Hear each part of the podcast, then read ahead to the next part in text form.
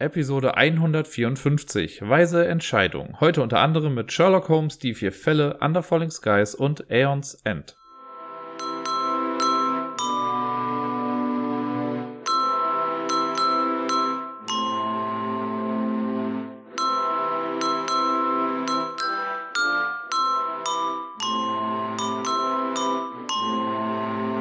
Hallo und herzlich willkommen. Neue Zuhörer werden sich jetzt wahrscheinlich denken, Moment, das ist aber nicht die Intro-Melodie von letzter Woche oder von den Wochen davor. Das ist richtig. Ich habe irgendwann mal, ich glaube sogar im ersten Jahr schon, habe ich extra für die Weihnachtsfolge so ein kleines Ding in GarageBand hier zusammengestellt. Ich weiß, es ist keine musikalische Meisterleistung, aber es bringt doch ein bisschen festliche Stimmung dann hier rein. Und äh, ja, deswegen habe ich das mal benutzt und ich habe einen kleinen äh, Regelbruch für mich selber quasi begangen, denn mir ist aufgefallen oder ich habe gesehen, dass ich bisher das immer so gemacht habe, dass ich in der Folge, die entweder am 24. selber oder die Woche darauf dann rauskam. Da habe ich quasi das festliche Thema genommen. Jetzt habe ich das mal eine Woche vorgezogen, weil ich meine, ne, heute ist der 20., als ich gerade aufnehme, die Folge kommt am 21. raus, dann ist ja quasi in drei Tagen quasi auch schon Heiligabend und äh, passt ja auch ganz gut. Ist ja total okay. Man vergebe es mir, dass die Folge ein bisschen früher kommt als sonst. Macht aber auch eigentlich keinen großen Unterschied. Von daher legen wir doch einfach mal los mit den Spielen, die ich letzte Woche so gespielt habe. Den Helmut wird es sehr freuen, denn Genau, es sind sechs Spiele. Er hat irgendwann letztens festgestellt und hat mich darum gebeten, dass ich doch bitte beim letzten Mal auch sechs Spiele habe, damit das im Durchschnitt gleich bleibt, weil davor die Wochen habe ich wohl immer sechs Spiele gehabt, über die ich so gesprochen habe. Und wenn ich ein bisschen zurückblättere, war 147 die Folge mit Spike, die, äh, also eine Folge, wo es mehr als sechs waren, aber ich glaube, danach waren es wirklich konsequent irgendwie immer sechs Spiele. Bis auf letzte Woche. Da waren es dann wohl nur vier, wenn ich es richtig zähle. Genau. Aber jetzt sind wir wieder bei sechs. Meine Fresse kann ich so ein Intro in die Länge ziehen. Ne? Spiele, die ich letzte Woche gespielt habe. Auf dem ersten Platz, also nicht auf dem ersten Platz, aber das erste Spiel, das ich gespielt habe, ist eigentlich ein bisschen gelogen. Streng genommen habe ich sogar letzte Woche schon damit angefangen. Aber ich dachte mir, ich rede erst drüber, wenn ich es fertig habe. Das habe ich so ein bisschen häppchenweise gespielt. Es handelt sich um einen Spielecomic. Ich habe ja schon jetzt mehrfach mal über solche Spielecomics berichtet. Und dieses Mal ist es einer der ersten, die davon rausgekommen sind, zumindest bei Pegasus, und zwar Sherlock Holmes, die vier Fälle. Es gibt mittlerweile, glaube ich, noch drei weitere Sherlock Holmes Spielecomics. Ich habe den aber noch nicht durchgemacht und ich dachte mir, bevor ich mir weitere von Sherlock Holmes hole, will ich den erstmal durchspielen und gucken, was ich davon dann halte. Jetzt habe ich mich da so ein bisschen durchgeboxt und habe äh, ja das Ganze abgeschlossen mit einem ah, okay, im Ergebnis könnte man sagen, es gibt quasi drei Erfolgsstufen am Ende. Ich habe die mittlere geschafft, also ich habe es nicht ganz verkackt, ich habe es aber auch nicht perfekt gelöst. Kann ich voll und ganz mit leben. Und ja, äh, die Grundstory von Sherlock Holmes, die vier Fälle. Also Spielecomic will ich gar nicht mehr großartig erklären. Das ist Choose Your Own Adventure. Das heißt, man sieht immer mal Zahlen auf den Bildern und dann geht man zu den entsprechenden Bildern, die so äh, mit dieser Zahl betitelt sind. Das sind nicht unbedingt die Seitenzahlen, aber die einzelnen Paragraphen, könnte man sagen, sind dann so ähm, betitelt mit Ziffern und da geht man dann hin liest dann da weiter und kann dann in verschiedene Richtungen gehen. Bei Sherlock Holmes die vier Fälle ist es so, wir beginnen als Watson. Ich spoilere das so ein kleines bisschen. Das ist ja jetzt auch schon wieder, weiß ich, drei, vier Jahre her, das Ganze. Von daher, äh, wenn jemand nichts darüber wissen möchte, es ist okay. Das kann ich nur sagen. Meine Meinung dazu ist, es ist okay. Ich werde jetzt aber so ein bisschen auf den Inhalt eingehen, einfach nur, damit ich auch besser äh, begründen kann, wie meine Meinung dazu so zustande kommt. Also, man beginnt bei die vier Fälle mit Watson. Der kommt quasi äh, zu Sherlock rein, ganz grob gesagt, und Sherlock sagt so, ey, nerv mich nicht hier, mach mal was mit dem Fall. So, und da gibt er dem einen Fall mit so einer vermissten Katze. Und anhand dieses Falls lernt man dann so ein bisschen das, äh, ja, das System dahinter. Denn anders als bei den sonstigen Spielecomics, also ich meine, die haben ja alle so ihre eigenen Quirks, hier ist es halt so, dass wir auch mal Zeugen befragen müssen. Und es kommt natürlich darauf an, dass wir uns Sachen genau angucken, denn Sherlock Holmes lässt es ja schon vermuten, es geht natürlich um ein bisschen Detektivarbeit. Und so trifft man dann Leute, zum Beispiel bei dem ersten Fall mit der Katze ist es so, dass Miss Hudson, die Haushälterin slash Vermieterin und Eigentümerin von Sherlock Holmes, die äh, sagt, ja, meine Katze ist weg und sie hat irgendwie einen Schlag auf den Hinterkopf bekommen, mach was draus. Und dann kann man die befragen. Dann sitzt die einem gegenüber und dann darf man, wenn man Watson spielt, Spoiler, später kann man auch Sherlock spielen, wenn man Watson spielt, darf man vier Fragen stellen. Außerdem darf man sich Leute immer mal genauer angucken, weil man ist ja Arzt als Watson. Und dann, je nachdem, was für Fragen man stellt, also es gibt dann so eine Auswahl, das ist, stellt euch das vor wie bei so einem Adventure-Spiel, hat man mehrere Optionen zur Frage und man darf aber halt nur vier stellen, meistens sind aber so sieben oder acht zur Auswahl. Das heißt, man muss schon gucken, was man jetzt dann fragen möchte. Und es kann sein, dass man durch Fragen die äh, Person verärgert und dann möchte die einem nicht mehr antworten. Das finde ich sehr cool gemacht. Ne, wenn du bei Miss Watson, äh, bei Miss Watson, bei Mrs. Hudson, ich weiß gar nicht genau, was jetzt zur Auswahl stand, aber wenn man dann irgendwie sagt, so, oh, sie sind aber auch ganz schön alt, vielleicht sind sie einfach nur hingefallen, dann könnte die halt ein bisschen garstig werden und sagen, hören Sie mal, mit Ihnen rede ich gar nicht mehr. Und dann darf man die auch nichts mehr fragen. Dann ist vorbei. Dann kann man später vielleicht noch mit Beweismitteln und sowas kommen, aber in der Regel darf man dann nichts mehr fragen. Deswegen muss man immer so gucken, man kann schon relativ gut vorab erkennen, welche Fragen vielleicht welches Ergebnis provozieren würden, weil die äh, Fragen, die die Leute böse oder wütend machen, sind dann doch schon sehr on the nose. Also es geht schon in die Richtung auf jeden Fall mit der Frage. Aber vielleicht weiß man es auch nicht ganz genau. So, und dann kriegt man halt Informationen, die antworten dann auf die Frage. Und dann kann man sich an Tatorten umgucken. Das heißt, dann auch wieder irgendwo versteckte Zahlen, die sucht man sich dann raus, guckt dann, was man da findet. Äh, es gibt so ein, ein übergeordnetes Rätsel, sag ich mal. Und zwar muss, soll man immer so äh, Taster, wie heißt das hier, Schreibmaschinen, Pinöpel, äh, Tasten, Schreibmaschinentasten, die sammelt man. Die sind irgendwo immer in den Bildern versteckt. Manchmal kriegt man die auch quasi einfach zugeworfen. Und das, das soll man notieren auf dem Charakterbogen, wie viele man davon hat. Das ist für das Ende dann nochmal wichtig. Das ist auch einer meiner Kritikpunkte übrigens an dem Ding. Ja, und so hangelt man sich dann den ersten Fall entdurch. Wenn man mit dem ersten Fall fertig ist, also wenn man denkt, man hat die Lösung, dann soll man vorne auf dem Charakterbogen, da gibt's dann für die vier verschiedenen Fälle, gibt's dann so ein Feld, da muss man dann eine Zahl eintragen, je nachdem, wo man denkt, wo die Katze gerade hin ist, in dem Fall. Und dann kommt man auf eine Übersichtsseite und dann gibt es noch drei Fälle. Und die Story dahinter ist ein bisschen, dass Moriarty, der Erzfeind von Sherlock Holmes, hat Sherlock diese Fälle gegeben, also Umschläge, in denen es um bestimmte Sachen irgendwie geht. Und wir haben jetzt die Wahl, oder wir versuchen jetzt diese drei Fälle irgendwie zu lösen. Wir können uns die Reihenfolge der Fälle aussuchen, das finde ich eigentlich ganz cool. Aber es ist im Endeffekt fast egal, in welcher Reihenfolge man die Sachen macht, weil die in sich geschlossen sind. Also es ist jetzt nicht so, dass sich Informationen aus einem Fall in einen weiteren Fall mit übertragen oder so. Während dieser drei Fälle haben wir dann zu Beginn immer die Möglichkeit zu sagen, okay, wir möchten das mit Sherlock spielen oder wir möchten das mit Watson spielen. Der Unterschied ist eigentlich größtenteils in der Befragungssituation, denn da ist es so, dass man als Watson halt vier Fragen stellen darf und man darf die Opfer untersuchen. Das ist halt so ein bisschen einfacher, würde ich jetzt mal sagen. Mit Sherlock darf man nur drei Fragen stellen, aber der stellt sein, wie soll ich sagen, sein Ermittlungstalent zur Verfügung. Das heißt, manchmal gibt er halt schon Beobachtungen preis, die Watson vielleicht gar nicht sehen würde oder so. Aber ob das jetzt wirklich dann hilft, ist nochmal eine andere Sache. Man muss halt schon mehr selber denken, wenn man Sherlock spielt. Ja. Und so hangelt man sich dann durch die Fälle. Es sind drei verschiedene Fälle. Bei einem geht es um jemanden mit einem, ähm, der sein Gedächtnis verloren hat und irgendwie quasi im Wald aufgewacht ist. Dann gibt es einmal einen Fall mit einer toten Wahrsagerin. Und es gibt noch einen Fall mit einem gestohlenen Objekt aus einem Museum. Also alles sehr unterschiedliche Fälle, das finde ich auch ganz cool so. Also die Geschichten an sich haben mir schon gefallen und auch die Fälle an sich. Das sind so normale Sherlock Holmes Fälle, wie man sie kennt.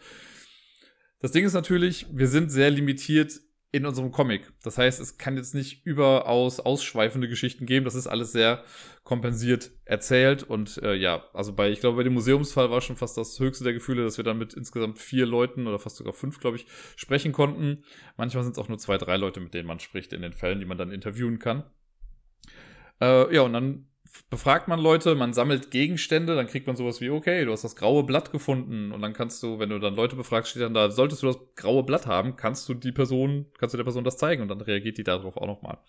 Und dann kriegt man Informationen. Und irgendwann kommt man dann an einen Punkt, wo es dann heißt, yo, möchtest du den Fall lösen, dann geh zu der Seite, dann gehst du dahin und dann kriegst du zum Beispiel, jetzt bei diesem Museumsfall, wer hat das Ding gestohlen? Und dann kriegst du sechs Bilder und du musst dir dann musst dann das auswählen, von dem du denkst, dass es der Täter war oder die Täterin war. Und die Zahl, die dann da dran steht, die schreibst du dann vorne in den Charakterbogen mit rein. Das machst du dann mit allen drei Fällen. Und wenn du mit den Fällen durch bist, dann sollst du quasi zu so einer Extra-Seite gehen. Und da kommt dann das große Finale im Prinzip. Und äh, ja, da kommt es dann so ein bisschen drauf an, zum einen, ob wir die ganzen Fälle auch richtig gelöst haben und es kommt auch darauf an, wie viele von diesen Schreibmaschinentastatur-Tasten wir gesammelt haben im Laufe der Zeit. Und also ich werde das, wie gesagt, ich habe ja schon gesagt, ich werde es jetzt auch ein bisschen spoilern. Äh, wenn ihr das nicht hören wollt, dann guckt einfach, dass ihr ein paar Minuten nach vorne spult oder so und das vielleicht nicht mehr mitbekommt. Ansonsten, here it is. Diese Schreibmaschinendinger findet man sonst halt verdeckt in den Bildern. Und es gibt, es gibt, glaube ich, drei Abstufungen am Ende. So, wenn man bis zu 30 findet von diesen Tastatur, Tast, ich krieg das Wort nicht, von den Tasten, dann hat man irgendwie am Ende nur einen Versuch. Ich sag mal, was das mit dem Versuch gleich zu tun hat. Habe ich 30 oder 31 bis 39 oder so, dann habe ich zwei Versuche. Und habe ich über 40, dann habe ich drei Versuche am Ende. Warum Versuche? Es ist so, dass Moriarty quasi, der steckt ja hinter dem allen und es geht so darum, ja, warum hat er das denn gemacht? Und dann kommt raus, oh ja, der war die ganze Zeit in der Nähe und hat eine Bombe gebaut.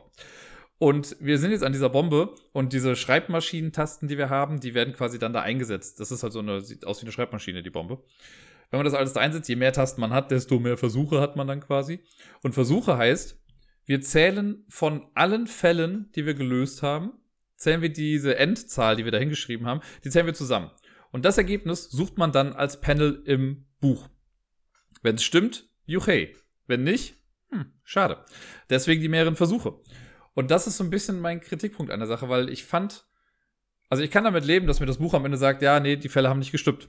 Ne? Aber es gibt ja so viele Variationen, die haben halt gar nicht für alles dann ein Panel gemacht. Das heißt, wenn ich irgendwie jetzt auf Seite 99 komme, weil ich alle Zahlen zusammengerechnet habe und da kommt 99 raus, dann steht da nicht, ah, das war leider nicht die Lösung, nicht zwingend zumindest, sondern kann auch sein, dass da irgendwas anderes ist. Ne? Ich hatte, glaube ich, zwei Fälle, wo wirklich ein Bild dafür da war. Aber da waren auch welche, wo es, glaube ich, nicht war. Also ich bin mir gar nicht mehr ganz sicher. Aber auf jeden Fall war es etwas verwirrend. Und ja, dieser Moment, also das mit diesen mehreren, äh, ich meine, das hat schon was, was Theatralisches im Sinne von, okay, du gibst eine Taste, eine Kombination ein, und so, nein, das war es nicht, oh nein, wir haben nur noch zwei Versuche. Und dann machst du es nochmal und es ist wieder falsch. Und so, Gott, okay, das ist der letzte. Äh, und dann hat es auch geklappt bei mir beim letzten Mal. Aber das ist eben das Ding. Du bist im Finale, hast deine vier Zahlen, du hast diese vier Fälle durchgemacht und in meinem Fall, also klar, wenn du dich jetzt in einem ransetzt und das machst, ist das vielleicht noch mal ein bisschen präsenter. Aber ich habe ja ein bisschen Zeit verstrichen, äh, verstreichen lassen dazwischen. So, und jetzt siehst du die vier Zahlen und du weißt, okay, das ist falsch. Du weißt ja aber auch nicht, welchen Fall habe ich jetzt richtig oder falsch gelöst. Dann musst du theoretisch nochmal in alle Fälle reingehen. Du musst alle Fälle nochmal von vorne dir angucken und nochmal dir wirklich sicher sein, was das war. Ne? Und dann, also ich konnte, bei einem wusste ich sicher, okay, das ist, das muss die Lösung sein, anders ergibt das einfach keinen Sinn. Beim zweiten war ich mir zu, ich sag mal, 95% sicher. Und dann waren zwei Fälle, wo ich dachte, ja, es kann auch anders sein, weil mir schon in der Tat auch irgendwie ein bisschen Informationen gefehlt haben, aber ich habe halt nach bestem Wissen und Gewissen mir das Ganze dann ausgemalt. War falsch. Das war, äh, ich habe die falschen Täter quasi äh, mir ausgeguckt, bei zwei der Fällen. Also zwei hatte ich richtig, zwei hatte ich falsch. Aber dann so dieses, okay, wenn man wenigstens irgendwie so eine Richtung hätte, wie, nee, bei dem Fall musst du noch mal gucken, wenn man das so nacheinander abgefragt hätte in so einer Sequenz, hätte ich das, glaube ich, ein bisschen besser gefunden. Weil so ist das halt dieses, nö, ist falsch, mach noch mal alles von vorne. Ne, oder guck dir einfach noch mal alles an. Und dann, wenn du da die richtige Lösung hast, dann geht die Story quasi noch so ein bisschen weiter. Äh, dann endet das und dann steht da auch so, ja, okay, jetzt, du hast es geschafft. Du hast so und so gut abgeschnitten. So, du hast zwei Fälle richtig beantwortet. Dafür kriegst du so und so viele Punkte. Und dann hast du so viele Schreibmaschinentasten gefunden. Dann kriegst du das hier. Ich habe das Wort richtig gesagt von Anfang an. Und äh, ja, rechne das zusammen und tada, ja, du bist der Zweitbeste. Irgendwie sowas. Und dann kannst du dir halt danach die richtige Lösung zu den Fällen nochmal angucken. Was ich dann gemacht habe, weil ich dachte, gut, ich will ja jetzt auch wissen, was ich falsch hatte irgendwie. Fand ich irgendwie nicht so ganz befriedigend. Das ist okay. Ich, also, ne, wie gesagt, die Fälle an sich fand ich gut. Ich fand die Auflösung im Comic dann an sich leider nicht ganz so gelungen. Und jetzt habe ich halt so ein bisschen Angst, dass das bei den anderen Sherlock-Fällen, die es jetzt gibt, halt so ähnlich ist. Vielleicht hole ich mir noch mal irgendwann einen, einfach nur um zu gucken, ob es so ist. Wenn ja, werde ich mir die anderen wahrscheinlich sparen, weil ich das dann doch irgendwie so ein bisschen schade finde. Zudem, und jetzt kommen noch so zwei Kritikpunkte, die ich wirklich habe. Einer da kann man, also könnten vielleicht einige Leute ein bisschen drüber hinwegsehen. Es ist auch jetzt für mich kein Dealbreaker, aber das Ganze ist ja in so einer Comic-Grafik gehalten. Das hat einen relativ eigenen Stil. Ich finde den Stil okay. So an sich gefällt der mir ganz gut, so wie die Charaktere gezeichnet sind, ne? Halt schön comichaft äh, und mit einem hohen Wiedererkennungswert. Das Ding ist, in einem Fall wurde als Teil der Lösung gesagt, ja, und ich sage einfach, da lag was auf dem Boden. Und das hätte man ja sehen können. Ja, hätte man, aber als ich mir das, die Seite dann nochmal angeguckt habe, dachte ich mir so, ja gut, ich bin einfach davon ausgegangen, dass das, ich nenne es mal künstlerische Freiheit war, sondern ne, das waren halt Linien auf dem Boden. So. Und ich dachte also, ja gut, das ist halt einfach, das soll zeigen, dass der Boden dreckig ist oder sonst irgendwie was. Nee, war dann halt irgendwas anderes. Aber es wurde auch nirgendwo in diesem Panel darauf hingewiesen, dass das was anderes sein könnte als das. Und das ist halt auch so ein bisschen die Limitierung, dass du halt wirklich nur, also natürlich wird auch hier und da mal was gesagt, aber weiß man, ob die Leute lügen oder nicht? Das ist ja auch nochmal eine Sache. Und man muss sich sehr auf das Visuelle verlassen. Also viele Hinweise funktionieren wirklich oder viele, ja, versteckte Hinweise äh, kriegt man nur zusammen, wenn man wirklich genau hinguckt. Was natürlich auch wieder thematisch irgendwie passt mit der Detektivsache. Aber, und jetzt kommt der zweite Punkt, den ich nicht ganz so gelungen finde. ist, man muss sich auch mal vor Augen halten, das hatte ich ja schon mal mit diesem, äh, hier, mit dem, wie heißt der? Eternum, Luna, Nocta, keine Ahnung, dieser mit dem dunklen Magier. Ähm, was ist die Zielgruppe davon? Na, also, ich stelle mir halt vor, okay, Kinder spielen das. Ne, Spiele Comic, klingt so, als könnten das Kinder spielen. Es hat eine knuffige Grafik, nenne ich es jetzt mal. Hier geht es halt auch um Mord und Totschlag. Es geht, einmal wird jemand gefoltert und sonst irgendwas. Das weiß man halt nicht, wenn man sich das so anguckt. Man denkt halt, ach, guck mal, ja, süß, hier Sherlock Holmes. So, jetzt spielt das ein Kind und da sind stellenweise Sachen drin, das kriegt kein Kind zusammen. Also ohne Witz da war ein Rätsel in particular. Ich bin ja, ich würde mal sagen, ich bin ein großer Rätselfreund und ich bin relativ versiert in verschiedensten Arten von Rätseln. Ich bin kein Profi, es gibt Leute, die können das alles viel besser als ich. Aber ne, dadurch, ich mache auch viele Escape Rooms oder habe zumindest schon lange keinen mehr gemacht, aber im Prinzip mache ich gerne Escape Rooms und solche Spiele und beschäftige mich gerne mit Rätseln. Das heißt, ich bin da sehr affin für. Und es gibt natürlich Rätsel, die gucke ich an und kenne die Lösung, weil ich denke, ja, okay, das ist relativ eindeutig. Es gibt auch Rätsel, wo ich was länger dran sitzen muss. Es gab in diesem Comic ein Rätsel, das zum Glück nicht fester Bestandteil eines Falls war, sondern so ein über, übergeordnetes Rätsel, weil es ist so, dass man in jedem Fall quasi von Moriarty noch so kleine Tests bekommt, wenn man die denn findet. Äh, und wenn man die richtig löst, dann kriegt man noch mehr von diesen Schreibmaschinentasten. Von denen gibt's, ich meine, vier, möchte ich sagen. Ich bin mir jetzt nicht ganz sicher, oder vielleicht auch fünf. Davon habe ich einen halt nicht geschafft. Und der, den ich nicht geschafft habe, jetzt kann ich, könnte es heißen, wie, ja, okay, Dirk ist ein schlechter Verlierer. Ähm, ich kann das auch irgendwie gut anerkennen, aber ich habe den einfach nicht gerafft. Ich hab's ums Verrecken nicht gerafft. Und ich habe dann, wirklich, als ich dann fertig war mit dem Buch, ne, weil ich es halt einfach nicht hinbekommen habe, habe ich mir noch weiter Gedanken dazu gemacht und habe hier, ich habe wirklich auf Blättern rumgemalt und alles Mögliche. Es hat, ich habe es nicht hinbekommen. Und dann habe ich nachgeguckt. So, okay, bin ich denn der Einzige, der so dumm ist? Und dann habe ich die Lösung gelesen und dachte mir so, da wäre ich im Leben nicht drauf gekommen. Was heißt im Leben nicht? Vielleicht wäre ich irgendwann mal drauf gekommen. Aber, also da würde ich fast meine Hand für ins Feuer legen, dass jetzt ein Kind, das das Ganze liest, das nicht schaffen würde. Ich erkläre, ich sage das jetzt auch mal, ne? weil es gibt ja vielleicht Leute, die sich jetzt denken, okay, welches Rätsel hat Dirk zum Scheitern gebracht? Folgendes. Man kommt, also wer das nicht hören will, weiterschalten bitte, ne? weil jetzt, sonst gebe ich euch quasi die Lösung von dieser Sache weg. Aber man kommt in eine äh, Gasse oder so und da ist eine große Wand und an der Wand, die kann man sich dann genauer angucken, da ist so eine Art, ich nenne es jetzt mal Graffiti. Da steht in schwarzen, äh, in schwarzer Farbe, steht an der Wand 808. Relativ groß, ist auch klar zu erkennen als 808, mit einem kleinen, feinen Detail noch. Und zwar ist jede Zahl, also jede Ziffer, mit einer vertikalen Linie quasi halbiert. Also stellt einfach vor, dass durch die 8, durch die 0 und durch die zweite 8 äh, einfach so gerade Striche von oben nach unten durchgehen. So dass es halt durchgetrennt ist. Mehr ist es nicht. Mehr hat man da nicht. Das ist das Rätsel. Da steht dann nur noch J.M. für Moriarty quasi, seine Unterschrift. Und daraus musst du jetzt was machen. So. Jetzt ist natürlich, ne, wenn man jetzt ganz blöd denkt, okay, 808 gibt's nicht als Panel. Ne? Es gibt irgendwie nur bis 350 oder so. Deswegen war mir schon klar, okay, 808 wird's nicht sein. Jetzt war das Ganze irgendwie so halbiert und dachte, okay, vielleicht ist aber die Hälfte. 404 gab's aber auch nicht.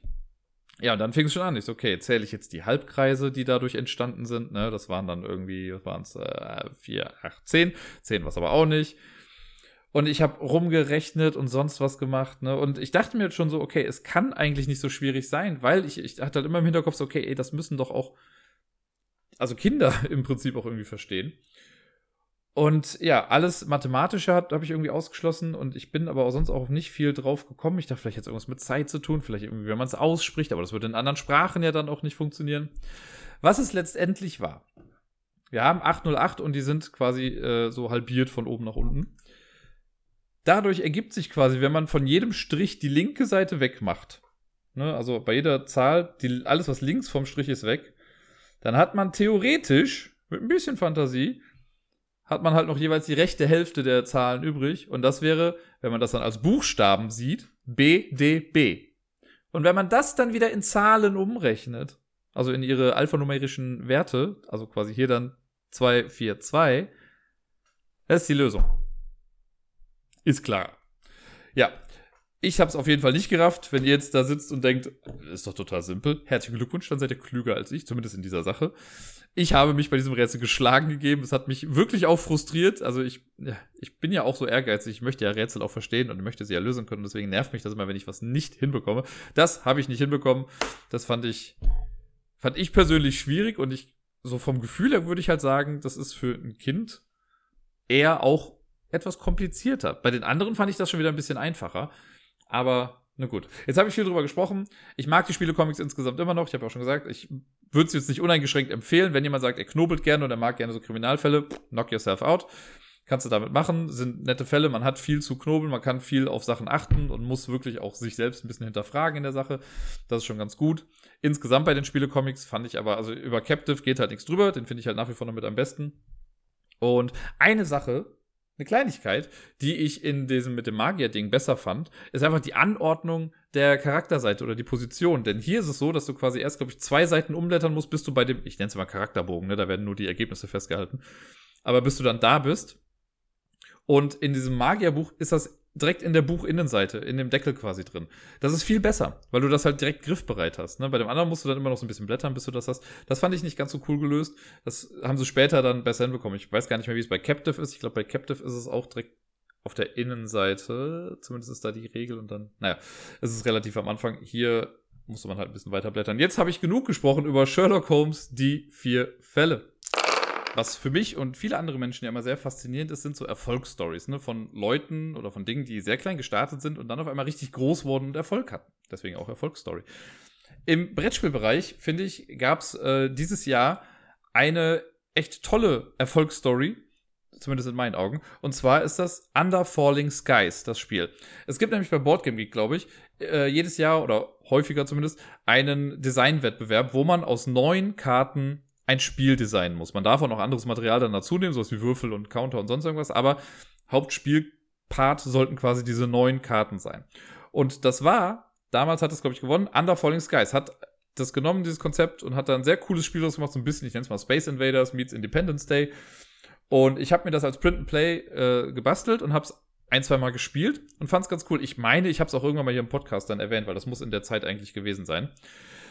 Und dann hat sich äh, Check Games Edition, also CGE, die haben sich der Sache dann irgendwann angenommen und haben gesagt, ey, das finden wir ziemlich gut, wir machen das jetzt groß. Und meine Fresse, haben die das geil produziert.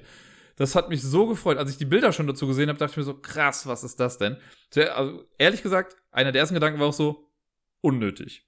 Weil, wenn man sich mal vorstellt, okay, das besteht eigentlich aus neun Karten plus ein paar Würfel und Steinchen und sowas, dann hätte das locker in so eine Schachtel wie, keine Ahnung, von Wizard oder sowas gepasst. Lass es meinetwegen noch ein bisschen größer sein wie Love Letter oder so, oder hier so eine Exit-Schachtel. Das ist jetzt so groß wie, ja, Carcassonne, glaube ich, so in etwa. Dann müsste die gleiche Boxgröße haben, vielleicht ein bisschen kleiner als das. Und ich dachte so, wow, wie haben die das jetzt so groß gemacht? Dann habe ich Bilder davon gesehen dachte so, okay, es ist schon irgendwie geil, dass es so aussieht.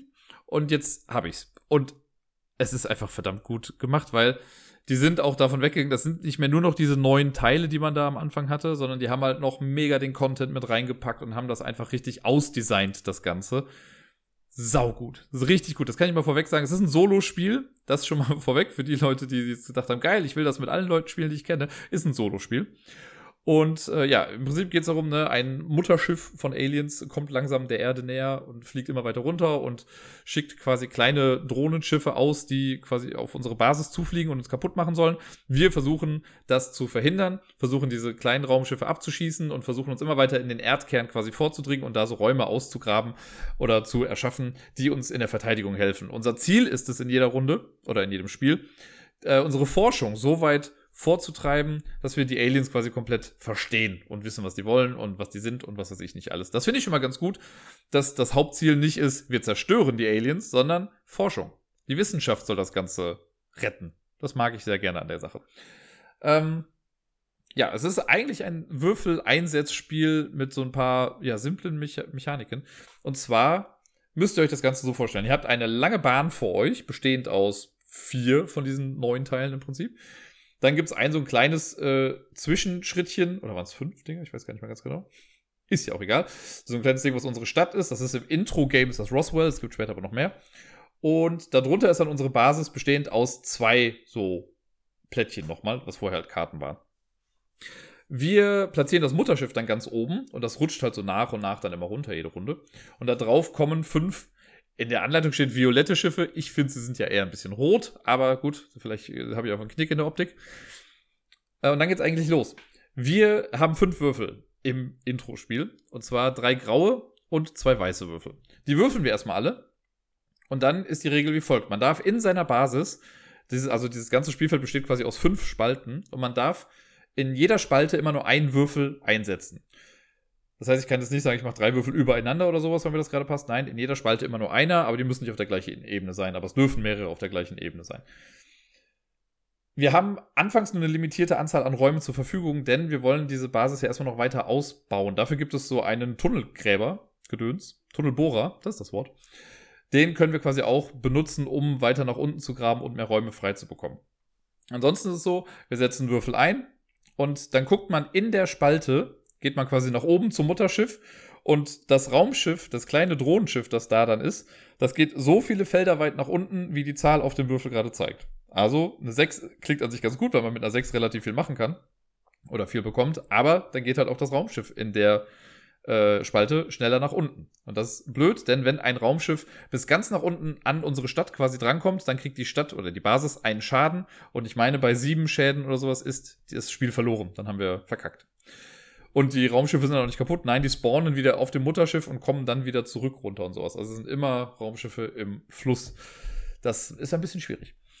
Äh, jetzt kommt noch dazu, wir haben ja, ich habe gesagt, wir haben drei graue und zwei weiße Würfel. Das ist so, wir würfeln die natürlich am Anfang einmal, setzen dann ein. Immer wenn man einen weißen Würfel einsetzt, muss man alle anderen Würfel nochmal neu würfeln. Das ist so ein cooler Mechanismus. Ich habe anfangs erst gedacht, boah, wie nervig, will ich gar nicht. Aber das macht schon echt spannend, weil man muss sich so Gedanken dazu machen, okay, wann setze ich welchen Würfel ein? Wenn ich jetzt, angenommen, ich würfel mit fünf Würfeln, ich habe eine weiße 6 und eine graue 6. Setze ich jetzt erst die graue 6 ein und habe dann noch die weiße 6, die ich dann einsetzen kann und würfel dann den Rest neu? Oder will ich vielleicht gar keine graue 6 haben, deswegen setze ich erst die weiße ein und würfel dann nochmal neu in der Hoffnung, dass ich gar keine graue 6 mehr habe. Das ist so, also allein dieser kleine Mechanismus ist so cool gemacht. Das macht so viel Spaß, damit zu agieren und sich da Gedanken dazu zu machen, wie man das am besten einsetzt. Warum setzen wir die Würfel denn eigentlich ein?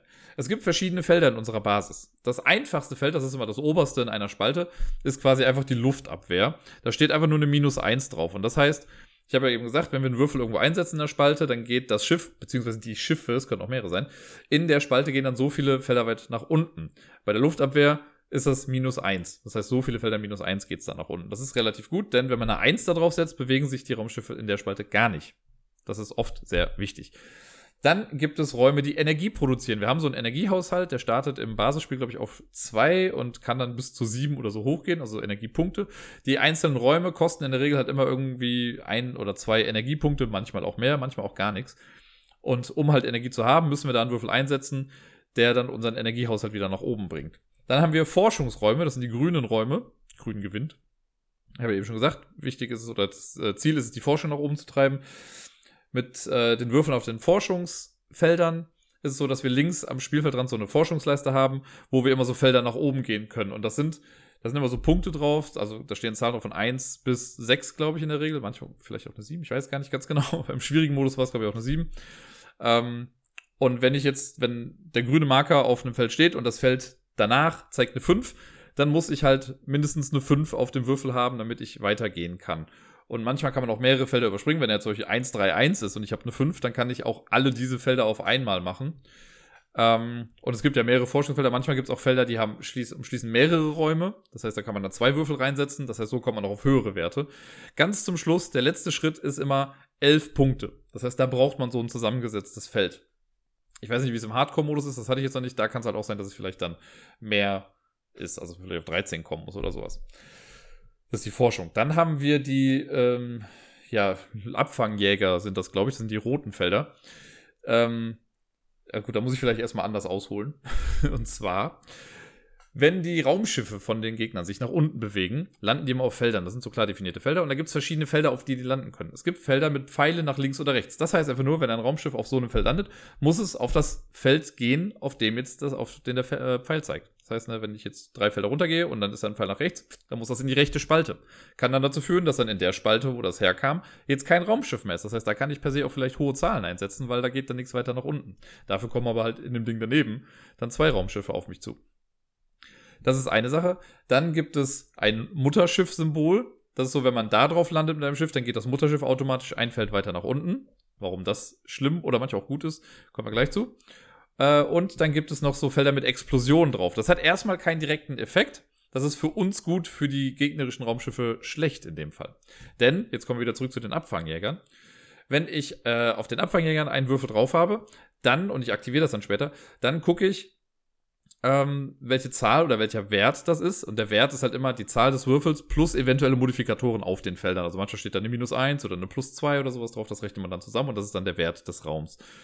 So, angenommen, ich habe jetzt eine 4 auf so ein Abfangjägerfeld gesetzt und da steht noch eine plus 1 drauf, habe ich also einen Wert von 5. Und dann gucke ich, für ein Würfel auf so einem Abfangjägerfeld, kann ich alle gegnerischen Raumschiffe, die sich gerade auf so Explosionsfeldern befinden, töten oder abschießen, wenn die Zahl, die mit auf diesem Explosionsfeld ist, also gleich oder kleiner ist als die Zahl, die wir als Wert haben. Also wenn ich jetzt, wenn ein Raumschiff auf einem Vierer Explosionsfeld ist und ich habe eine Vier in dem Abfangjäger-Ding, kann ich ihn töten. Hätte ich nur eine Drei, könnte ich den nicht abschießen.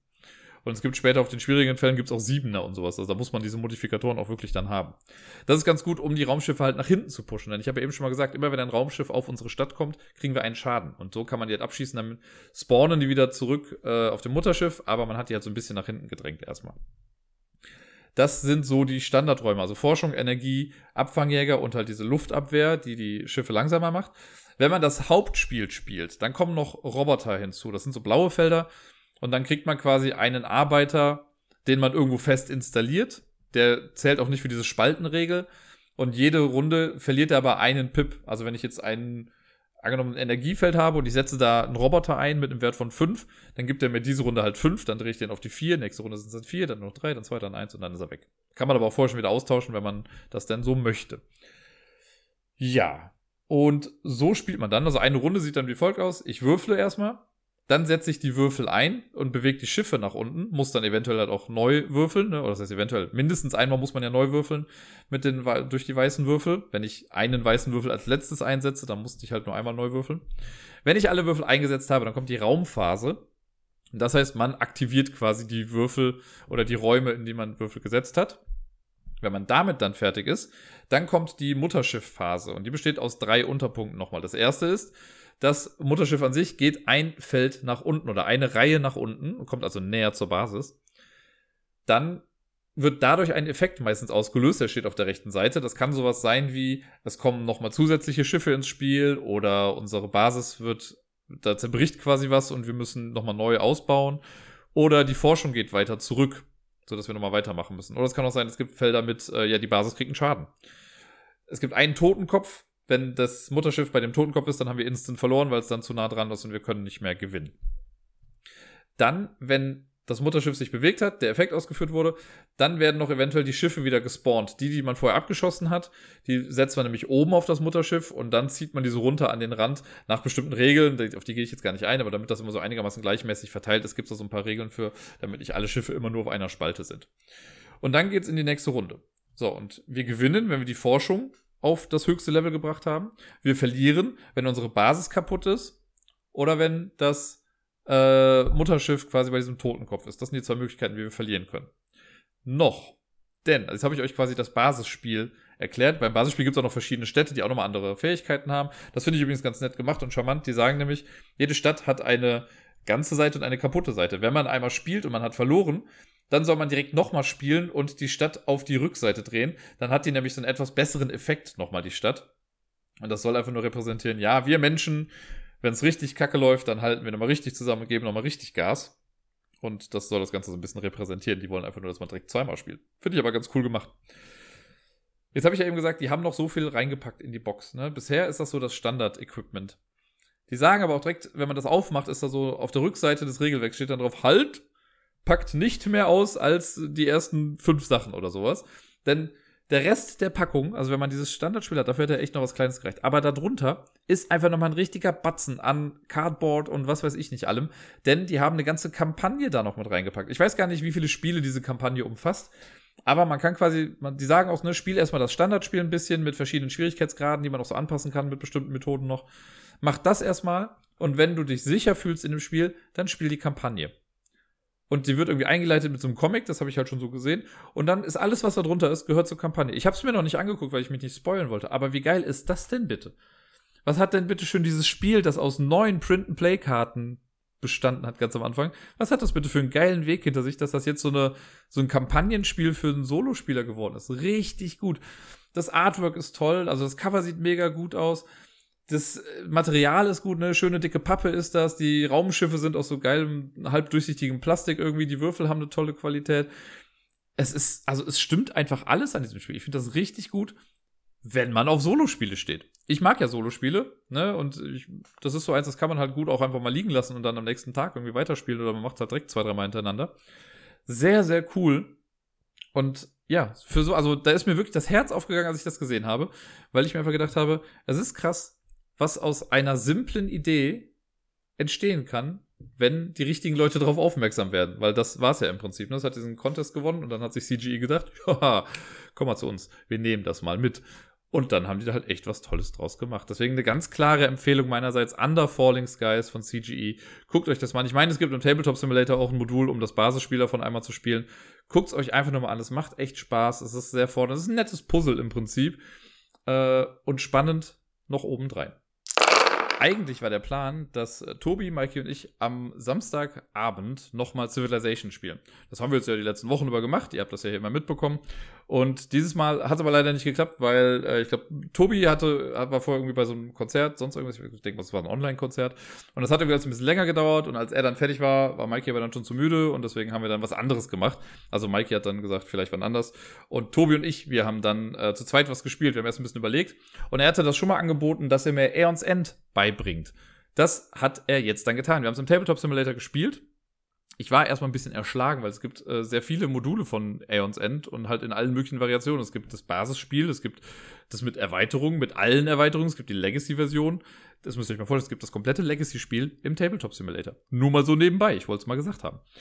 Ähm, ja, wir haben das Basisspiel gespielt und äh, Tobi hat das sehr gut erklärt er hat natürlich auch, also ist der große Vorteil, wenn man halt Spiele oder jemandem etwas erklärt, der halt schon Spiele kennt, dann kann man halt viele Sachen einfach sehr abkürzen. Das war halt so, ja, Deckbuilding wie Dominion, ja, viel mehr ist es nicht. So im Prinzip. Und dann sind natürlich noch ein paar Feinheiten und so. Und dann haben wir es gespielt. Ich durfte oder konnte zwischendurch immer nett meine Fragen dann noch stellen. Äh, und dann haben wir das Ganze sogar gewonnen. Das kann ich mal vorwegnehmen, denn Aeons End ist ein kooperatives Deckbuilding-Spiel. Das war jetzt so in der letzten Zeit oft in den deutschen Brettspielmedien, so nenne ich sie jetzt mal, weil Frosted Games das Ganze auf Deutsch auch rausgebracht hat. Ich kann schon mal sagen, ich werde sehr wahrscheinlich bei der englischen Version bleiben. Äh, aber das ist reine Geschmackssache, weil ich habe schon so Auszüge von Kartenübersetzungen und sowas gesehen und das fand ich nicht so toll. Also irgendwie fand ich das so eine soll ich sagen, fast schon condescending, also eine, so eine herabsehende, herablassende Sprache irgendwie, keine Ahnung.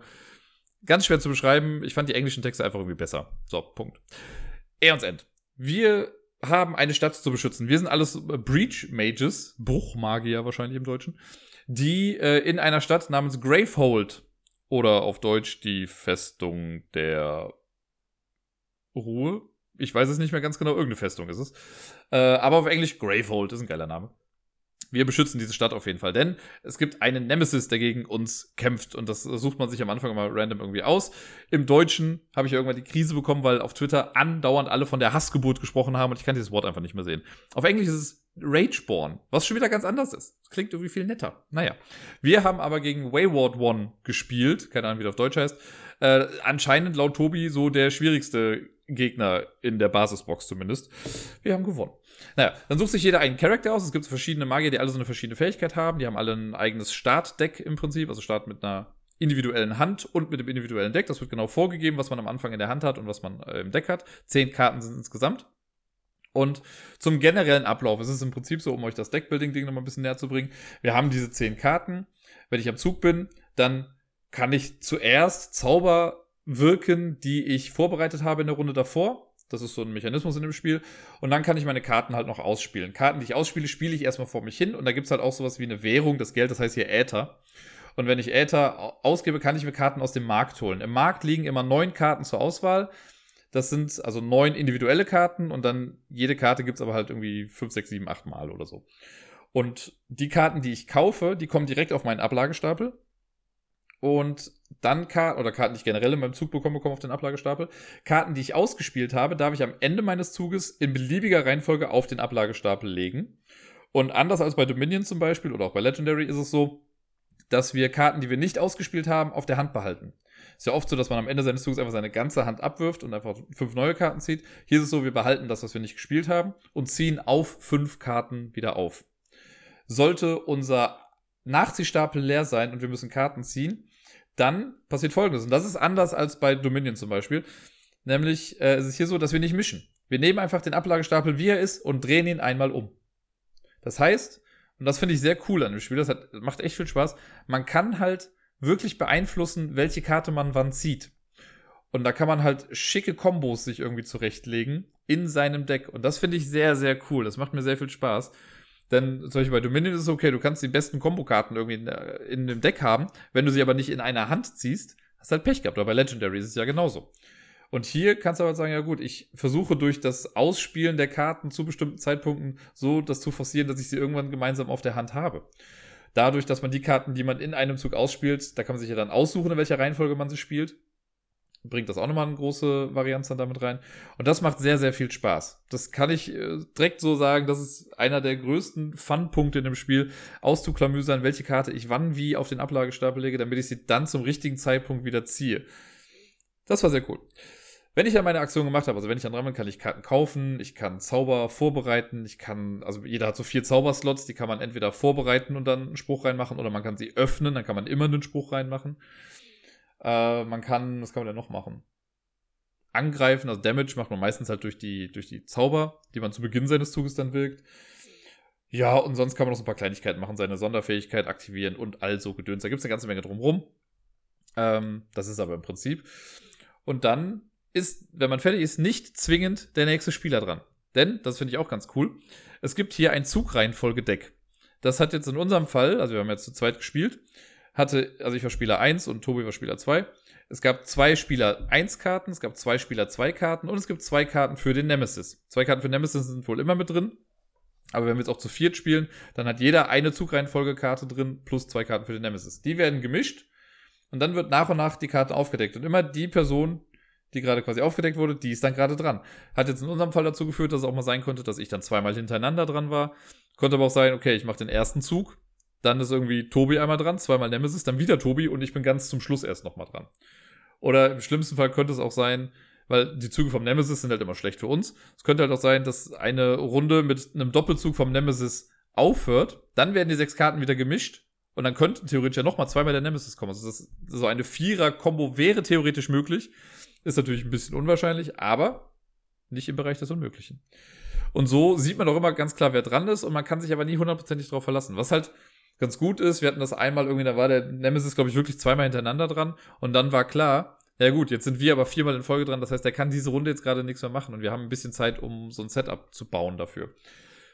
Ich mag dieses Zugreihenfolgedeck auch sehr. Das ist ganz geil, weil man halt eben nicht alles so genau durchrechnen kann. Das ist nicht so, dass ich sagen kann, okay, ich spiele die Karte, dann kannst du die im nächsten Zug auf jeden Fall benutzen, weil kann ja sein, dass ich danach einfach nochmal dran bin und dann ist die Karte vielleicht nichts mehr wert oder was weiß ich. Sehr viele Möglichkeiten gibt es dafür. Und man sieht halt auch immer, wer gerade dran ist. Das gefällt mir richtig gut. Ja, und im Prinzip ist es das. Ne? Also ich mache meinen Zug, dann wird wieder aufgedeckt, wir gucken, wer dran ist. Wenn ich wieder dran bin, mache ich einfach nochmal meinen Zug. Oder ein anderer Spieler macht seinen Zug. Wenn der Nemesis dran ist, der hat so, da gibt es so eine bestimmte Mechanik, wie das läuft. Und zwar hat er zum einen eine Kartenreihe, zu Beginn natürlich noch nicht, aber es wird dann eigentlich immer nur eine Karte von seinem Deck gezogen. Und da gibt es drei verschiedene Arten von Karten. Entweder ist das ein Minion, also so eine Art kleiner Gefährte vom Bösewicht, der uns dann äh, ans Leder will. Den setzen wir dann hin und später, wenn nochmal Nemesis kommt, dann passiert da halt was. Der hat auch eigene Lebenspunkte, den können wir jetzt auch kaputt machen. Und dann gibt es Angriffskarten, die werden einfach nur abgehandelt. Dann passiert irgendwas Blöses und dann ist die Karte auf dem Ablagestapel. Und es gibt so Power-Karten oder Spell-Karten sind es, glaube ich, die bleiben auch liegen, da kommen so Marker drauf und jedes Mal, wenn die Karte quasi aktiviert wird, kommt ein Marker runter und erst wenn alle Marker runter sind, dann passiert wirklich der große böse Effekt auf der Karte. Da kann man aber gegenwirken, weil bei vielen Karten äh, gibt es dann so einen Effekt, dass man mit genug Äther die Karte auch abwerfen kann. Denn wenn irgendwie so drei Karten in dieser Line vom Bösewicht, also vom Nemesis liegen und man zieht dann die Nemesis-Karte in der Zugreihenfolge, dann werden auch erstmal diese drei Karten nacheinander ausgeführt und dann kommt noch eine neue Karte hinzu. Das heißt, wir wollen auch immer gucken, dass diese Reihe nicht allzu lang ist. Das haben wir, glaube ich, ganz gut hinbekommen. Ich habe jetzt nur ein Spiel gespielt, ich bin jetzt bei weitem kein Profi da drin. Aber wir hatten, glaube ich, nie mehr als drei Karten in dieser Reihe. Das war einigermaßen entspannt. Es gibt übrigens, das habe ich auch noch nicht gesagt, wir haben ja alle so einen individuellen Magier. Jeder startet auch mit zehn Leben und man kann auf null Leben runterkommen, dann ist man nicht tot, sondern exhausted, also erschöpft. Äh, dann verliert man, glaube ich, einen Magieslot oder sowas. Das ist bei uns nicht eingetreten, deswegen weiß ich es gerade nur grob aus der Erzählung. Man ist auf jeden Fall nicht raus. Ne, das ist schon mal ganz gut. Man kann da noch weitermachen. Man verliert aber, glaube ich, wenn alle exhausted sind. Dann ist das Spiel vorbei. Äh, und wie gesagt, es ist gar nicht so schlimm jetzt, dass unser Leben weiter runtergeht. Aber Gravehold, die Stadt, die wir beschützen, die hat halt auch einen gesamten Lebenswert von 30, ist es, glaube ich. Und zumindest war das in unserem Spiel so. Ja, und wenn Gravehold halt kein Leben mehr hat, dann haben wir halt auf jeden Fall verloren. Der Bösewicht hatte bei uns einen Lebenswert von 60 und den muss man halt auch auf 0 runterbekommen. Äh, da gibt es irgendwie mehrere Möglichkeiten. Also wenn Gravehold am Arsch ist, ist vorbei. Wenn wir beide erschöpft waren, dann war es vorbei, also dann haben wir verloren. Und wir gewinnen, wenn entweder der Bösewicht komplett auf Null ist, was wir geschafft haben, oder wenn äh, der hat halt so ein Nemesis-Deck, was äh, am Anfang zusammengestellt wird. Und wenn da keine Karten mehr drin sind und auch keine Karten mehr in seiner Reihe liegen, ich glaube, dann haben wir auch gewonnen. Das war jetzt bei uns, äh, kam es nicht mehr wirklich zu tragen, aber so hört es dann, glaube ich, auf. Und es macht echt Spaß. Es ist wirklich cool. Das Ding ist auch wieder, da gibt es so viel Wiederspielwert in der Box. Also es hätte ganz gut, hätte ich das vorher gehabt, wäre es wahrscheinlich in der Top 10 der Wiederspielspiele gewesen. Wiederspielwertspiele. Ähm, weil es gab jetzt, glaube ich, was waren es? 15 verschiedene Helden, mit denen man kämpfen kann. Es gab 5, 6, 7, 8 verschiedene Monster, gegen die man kämpfen kann. Der Markt wird quasi auch so halbwegs random gemacht. Es gibt, glaube ich, so Beispiele dafür oder so empfohlene ähm, Konstellationen aus Karten im Markt. Aber auch da ist es immer wieder ein bisschen anders. Und da kann man einfach echt viel machen. Alleine mit der Basisbox, da ist schon viel drin. Mittlerweile gibt es ja, ich weiß nicht, ich möchte nicht übertreiben, aber 80 Milliarden Erweiterungen dafür, grob geschätzt. Es gibt ja irgendwie mehrere neue Basisboxen, die man einfach auch so nehmen kann und da sind halt andere Sachen drin.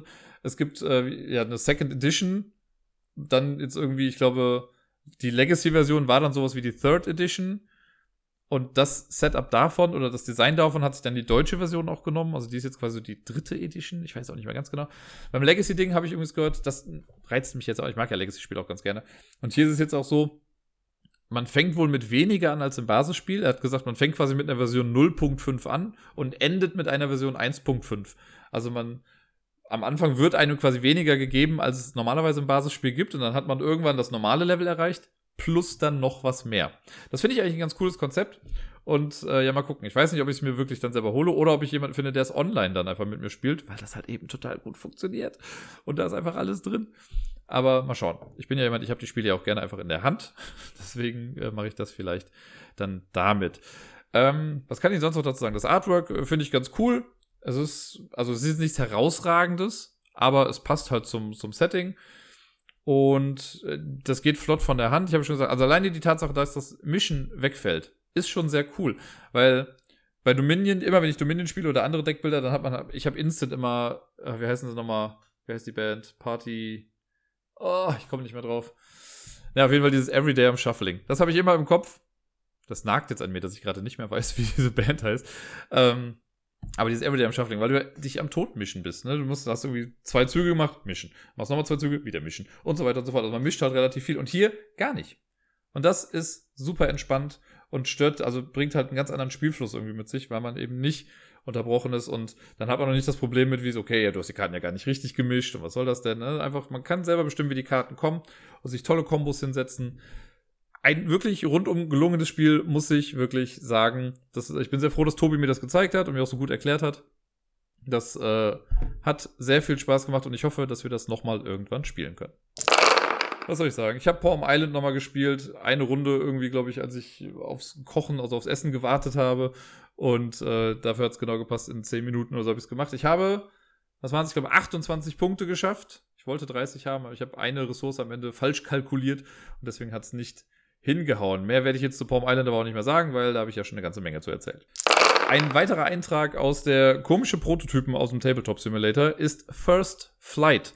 Das habe ich mir heute im Laufe des Tages mal angeguckt und habe eine Runde davon gespielt. Wobei, ich kann nicht wirklich sagen, dass ich gespielt habe. Ich habe mich eher eine Runde lang gewundert, was ich da eigentlich gerade tue.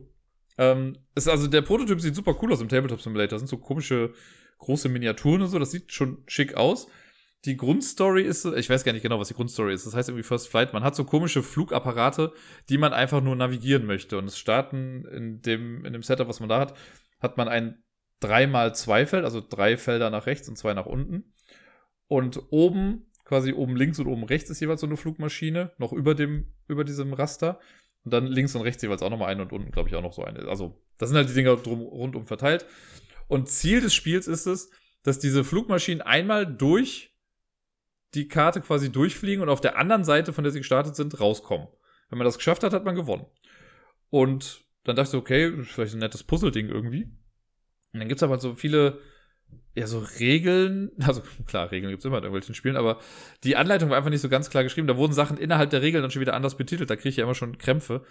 Ne, sowas wie, stellt euch vor, ihr spielt irgendwas und dann steht da so, okay, die Power-Token legt ihr zur Seite. Und dann ist so wie zwei Seiten später wird davon gesprochen, ja, die Megamarker legt, nehmt ihr euch äh, in dreifache Ausführung und dann später heißt es dann aber wieder Powermarker und was weiß ich nicht was, sodass die Begrifflichkeit sich ändert. Und das haben sie hier immer gemacht mit äh, der Engine Track und der Heat Track, irgendwie sowas. Also der Motormarker oder der Motorweg und der Hitzeweg. Die sind eigentlich genau das gleiche, aber das wird nie gesagt in, der, in dem Spiel oder sonst was. Und bis ich das jetzt mal raus hatte, ich so, okay, das hat ein bisschen gedauert. Ansonsten so die Grundidee ist ja gar nicht mal so verkehrt. So ein kleines Management-Spiel, ne, so ein bisschen Luftverkehr managen. Ähm, das ist nämlich so, man hat diesen, diesen Hitzemarker und immer wenn, egal welches äh, Fluggerät sich irgendwie um ein Feld bewegt, kriegt man einen Hitzepunkt drauf. So, das ist ein Hitzetrack, der hat insgesamt, ich glaube, es waren fünf Felder und startet genau in der Mitte. So, und äh, zeigt irgendwie nach rechts am Anfang. Jedes Mal, wenn ich ein Feld gehe, geht er halt dann ein Feld nach rechts. Und danach würde er überhitzen, wenn er halt aus dieser Skala rausfallen würde. Das heißt, theoretisch könnte er nur zwei Schritte machen und danach wäre vorbei, weil ich dann überhitzt wäre.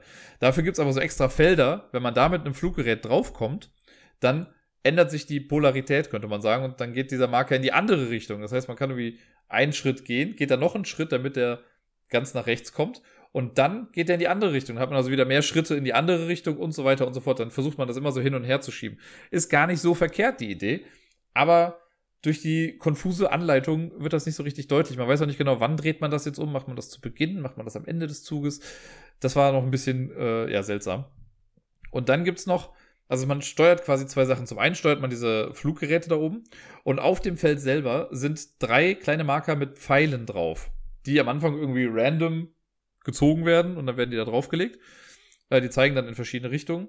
Und die Regel für diese Fluggeräte ist, die dürfen nur, also abgesehen von dem ersten Schritt ins Feld rein, die dürfen nur aus einem Feld raus, das ein so ein, äh, so Richtungspfeil drin hat. Und die dürfen dann halt auch nur in diese Richtung fliegen. Und dafür gibt's dann das, wie heißt das, Flight Control, Air Traffic Control Center oder so. Da hat man dann unten so ein kleines Board mit vier Plättchen drauf.